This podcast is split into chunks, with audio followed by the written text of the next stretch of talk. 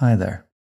What I'd like to talk to you about today is the topic of food and how foods, the way we eat, how they're prepared, can actually affect the body mind in both very positive ways as well as have adverse effects on our psyche as well as our physical body. Many old cultures have empirical knowledge of how foods affect the body. So today I'm going to put on my Chinese medicine hat and be a clinician for a little bit and share with you some interesting information that these old cultures have. A lot of this has crossovers with also Ayurveda, Ayurvedic medicine. And these old cultures have learned these things through empirically observing how different foods affect us. So we'll get into that as we get deeper into the podcast. First of all, we can't talk about food without discussing the shadow aspect of how eating disorders are very pervasive in our body centric culture.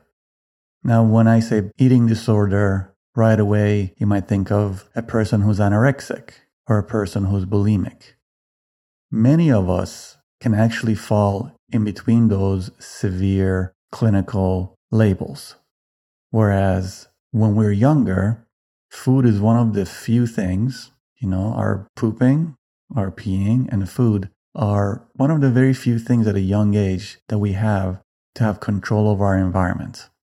So before we're even verbal or cognitive on that level, people, kids, infants can withhold or overeat as a way of compensating for the anxiety they're feeling.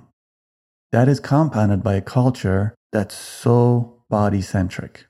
In that, yes, some people really don't care, but their not caring can also be a way of dysmorphia, of not having an idea of how much they're actually disconnected or overconnected with how physically they look. So whether we undereat as a form of control, which is actually very pervasive in the spiritual community, the yoga community, martial arts community, because there is so much awareness within the body. So yes, if you have a very intense yoga practice, the asanas will feel different depending how much food you put into your system, how inflammatory those foods are, and how much you weigh. There's certain things as a martial artist you're not going to be able to do if your body has a certain amount of weight. But also, it's very easy to transgress from that understanding to actually using it as a form of anorexia. By anorexia, I don't mean someone who weighs 80 pounds. I'm talking about the way our mind works as a way of using food or not ingesting food as an unconscious way of controlling our emotions. The same thing works with overeating. Many of us, because we're disconnected from our bodies, we don't connect with the satiation point or what our body's trying to tell us. So we can overeat, we can grab for food, 11 o'clock at night, we go to the fridge, rate it, eat things that actually make us uncomfortable. So this piece has to be examined for all of us, and we have to take an honest inventory about where we're at. It's not an issue of judgment, it's an issue of understanding. So those of us who have this uncomfortable, unconscious dance around food can fall in one of those categories. We can be overly disciplined, overly concerned with what we're consuming, or just wing it and not care. These two extreme ends of it is something that's affecting many of us. Again, it's not just the eating disorder person that has to be hospitalized. Now, as we always talk about, listening to our bodies by feeling them is actually a wonderful step to deal with these things. Those of us who have chronic, deep rooted issues around this really need external help, therapeutic help, to get to the root of what's causing it. Those of us who are sort of in the middle and we kind of know we have a funny dance with food, we have to become more aware and be more kind to ourselves, more gentle with ourselves. And the way to do that is to actually be in our bodies. So the exercise that I always share with you of being embodied, which we'll do at the end again of the podcast, is a good way to check in with ourselves. Am I hungry? Am I angry right now? Am I anxious? Is that why am I reaching for food? Is that why I'm skipping food? Now, people's constitutions obviously has a lot to do with this. Some people are tanks. Their digestions are metal. They can eat anything. They can eat rocks and be fine. Lucky for them. Many of us actually are quite sensitive. As we get older, our digestions tend to get more sensitive in that they get weaker. If we've played around with radical diets, that affects the digestion adversely. So one has to take inventory again of how sensitive are you? And if you are a tank, are you eating unconsciously or are you aware of what you're putting into your body? The wild thing is, many people who are sensitive can still disconnect from their body by being in their head all the time and actually make things much worse by being disconnected. I want to talk about refrigeration.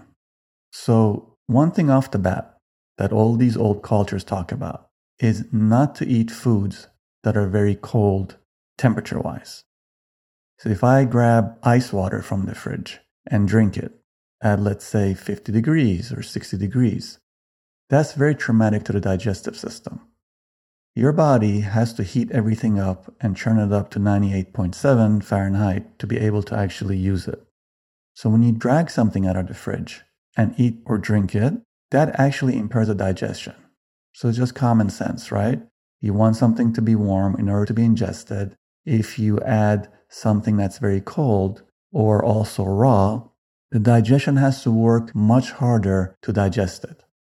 Ironically, people who actually tend to run hot, quote unquote, and I'll talk about that in a second, will actually crave something very cold to drink, which in turn actually makes the body work harder and to actually a weaken the digestion and make the body even hot. So if you are a person of a certain age and are having hot flashes, you might actually crave ice drinks. Or if you're a person who tends to run hot, you might crave ice drinks, but ice cold drinks are really destructive and actually make you feel worse.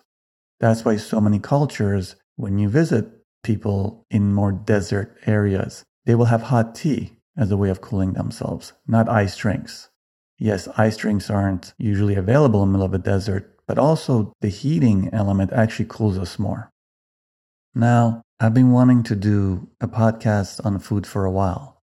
The reason I'm doing it right now is because one of these food fads that always seem to pop up every couple of years has come up. And the recent thing is drinking celery juice.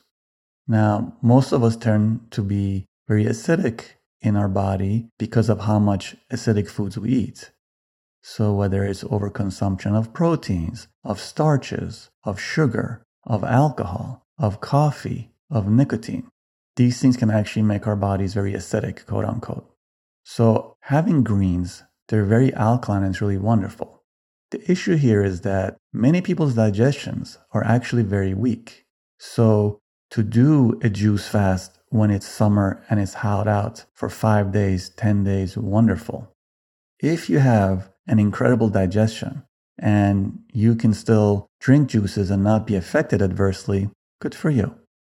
But for many people that I treat who live in a place like New York City, when the temperature is dropping, when it's 30 degrees out, and they're still doing these juices, and many times these juices are cold, meaning they're out of the fridge cold temperature wise, they start having really adverse reactions in their digestion. Common things are bloating, indigestion, the inability to actually be able to digest other foods that they eat by getting gassy, by getting discomfort. These are very overt signs of the digestion being off by eating too much or drinking too much raw foods and also having very cold drinks.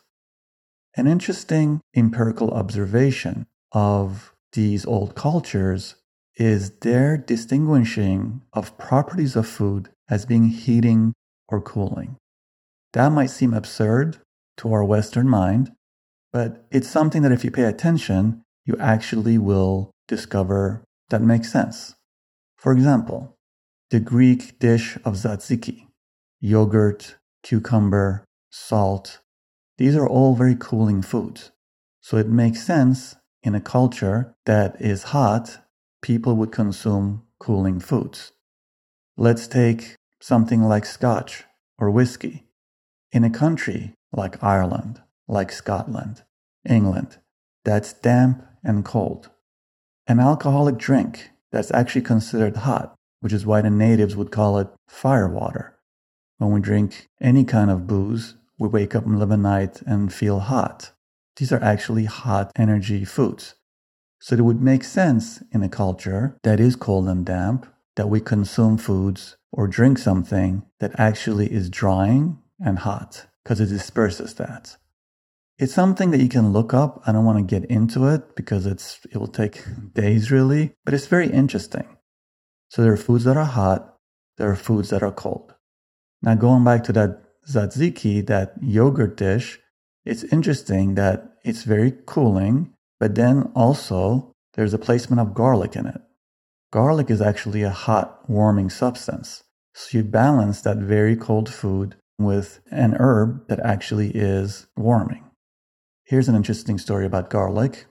Years ago, in the 80s, when I was working with ARC and AIDS patients, autoimmune disorders, and before these wonderful medicines had come along that saved so many lives, people were desperate. So people were looking for anything that helped. So one of the things that some of the guys had discovered was that garlic has antiviral properties.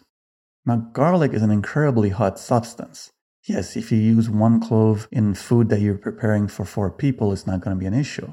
But when there's that element of fear that one's dealing with, and people are grasping for anything because they're dying and everything and everyone around them is dying, we actually will do anything that might be helpful. So, what some of my patients were doing at the time is consuming massive amounts of garlic, literally crushing clove upon clove upon clove. I'm mixing it in drinks and putting it into food and chewing on it raw. Lo and behold, they would have all these similar issues which included breaking out in their face, feeling incredibly irritated, it's what heating foods do, starting to get insomnia, that's what too much heat does, being very irritable, something that too much heat does. It was really interesting, painful, but interesting to observe how everybody was having these symptoms when they overindulged in a certain kind of food. So, this is something that we have to keep in mind. If you're pouring cold juice into your gut and you tend to be someone who's hot, you might get away with it for a little bit if your digestion is strong.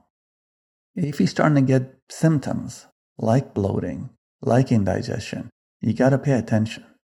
And one of the things that happens is that as we get older, our digestions tend to get weaker. So in Chinese medicine, for example, when people are ill, they're very much into the idea of making soups and broths. Now, again, a lot of old cultures do this, you know, root vegetable broth if you're vegetarian or chicken soup.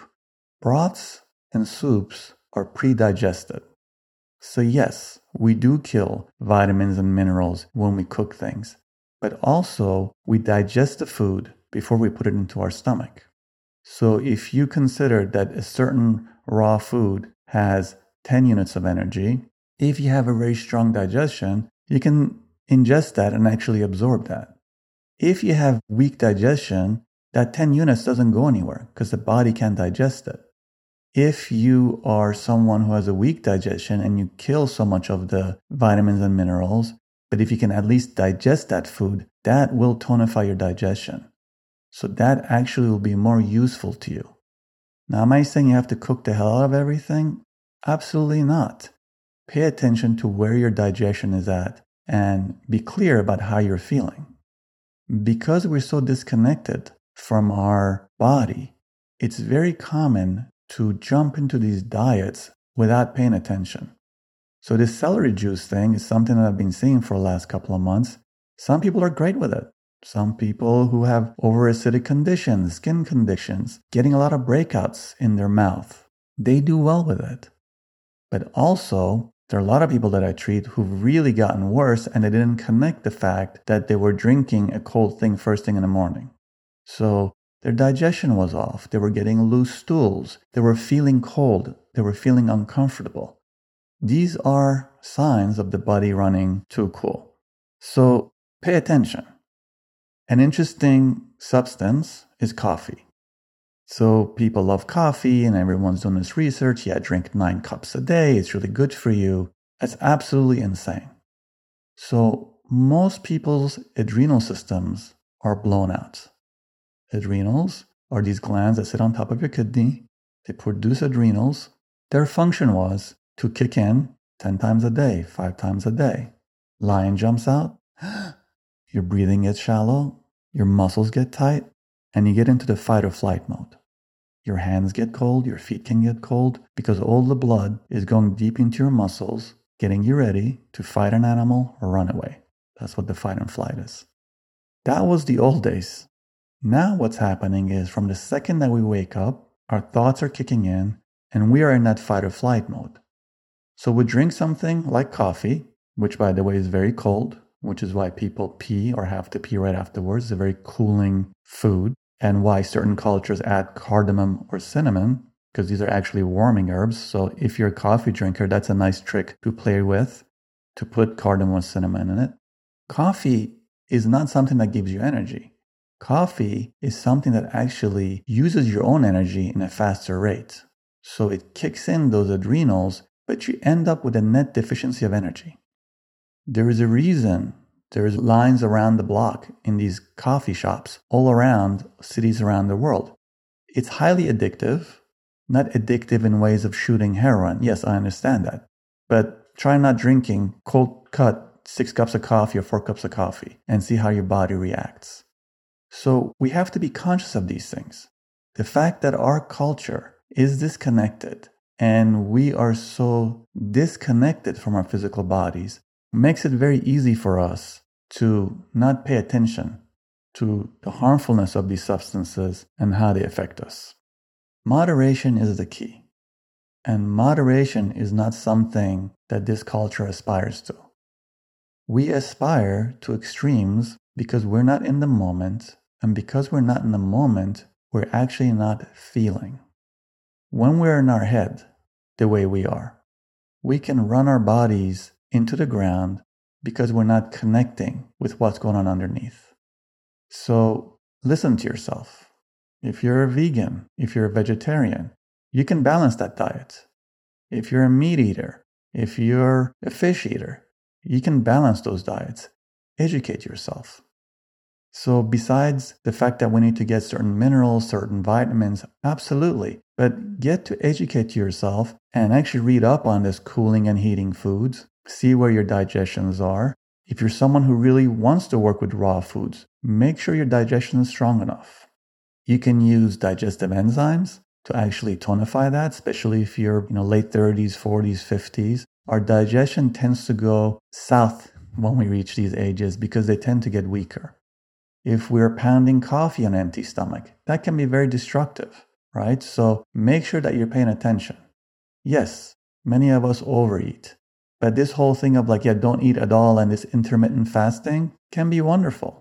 It can be a wonderful mental exercise because our bodies, actually, our body minds get very sensitive when we don't have food in ourselves. So just the act of not eating can get us in touch with it. But if your digestion is weak and you do intermittent fasting, it can actually whack you out. So again, pay attention. If you have issues like diarrhea, like bloating, like constipation. Yes, there can be structural things around. Yes, you can have parasites. Check those things out. Work with whoever your health provider is. But at the same time, many times these things can be traced back to paying attention to what our diet is. And because there's so many fads, there is no one size fits all. If you're someone whose body runs cold, you can eat garlic all day and be okay with it. If you're someone like me whose body tends to run hot, Doing too much garlic, you'll get irritable. You will get insomnia. Same with alcohol. Same with super spicy foods. So I wanted to share this with you because I see so many crazy fads coming on and I see people doing damage to themselves. Are you going to die? No. Are you going to be uncomfortable and disconnect with yourself? Absolutely. So pay attention. Pay attention to how you feel when you eat foods. Pay attention to how foods actually make you feel. Pay attention to if you're a coffee drinker, sit and feel your body before you drink coffee. What are you feeling? Whatever that substance is, it has effects on your body mind. So, for those of us who are trying to be conscious, food is a wonderful thing to work with. Not as a psychopath of like, I'm just to eat five calories a day, and not as just like, wing it, man, eat whatever. There is a middle road, and moderation is a key. Now, let's say you're about to sit down to eat a meal. Feel your body. So, what we always talk about I sit in front of the meal, I drop my breathing, I feel my face. I feel my jaw. I feel my neck and shoulders. Go down into my arms, my elbows, my forearms, my wrists.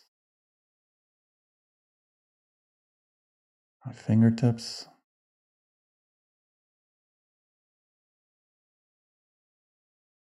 I feel my chest, my upper back. I align my neck and drop my chin down.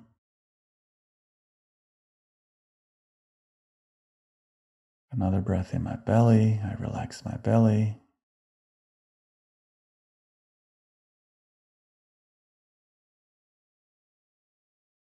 Feel your hips, your groin area.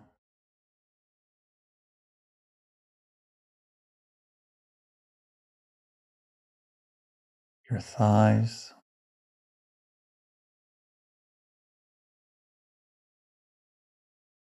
your knees, your calves, your shin bones.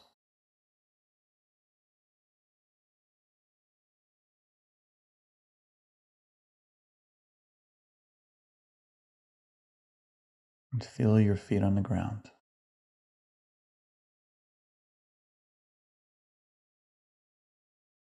Now, you don't have to do it as long as this. With this body awareness, you can just drop into my body. How am I feeling?